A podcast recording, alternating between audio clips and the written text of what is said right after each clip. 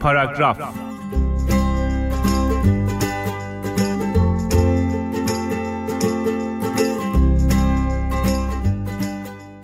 یه عدد هفت بنویسیم با 9 تا صفر کنارش.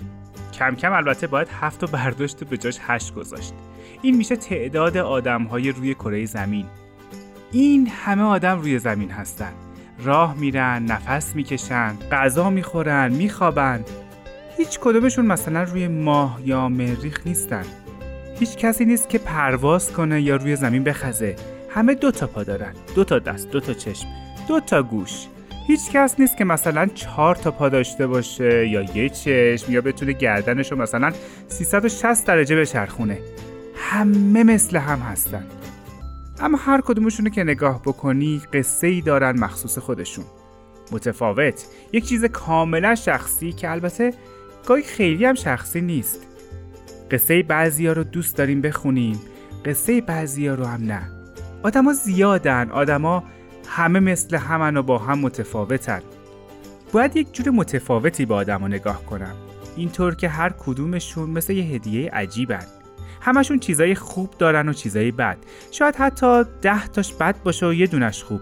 اما به محض اینکه بتونم اون چیز خوب رو ببینم انگار اونجا بالای سرم و بالای سرش چراغ روشن شده باشه دیگه حواسم پی اون ده تای دیگه نمیره.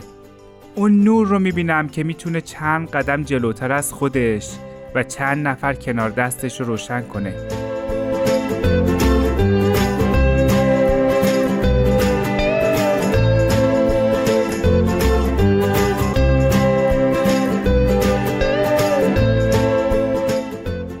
آدمای روی کره زمین زیادن. چند روز دیگه باید جای عدد هفت هشت بذارم.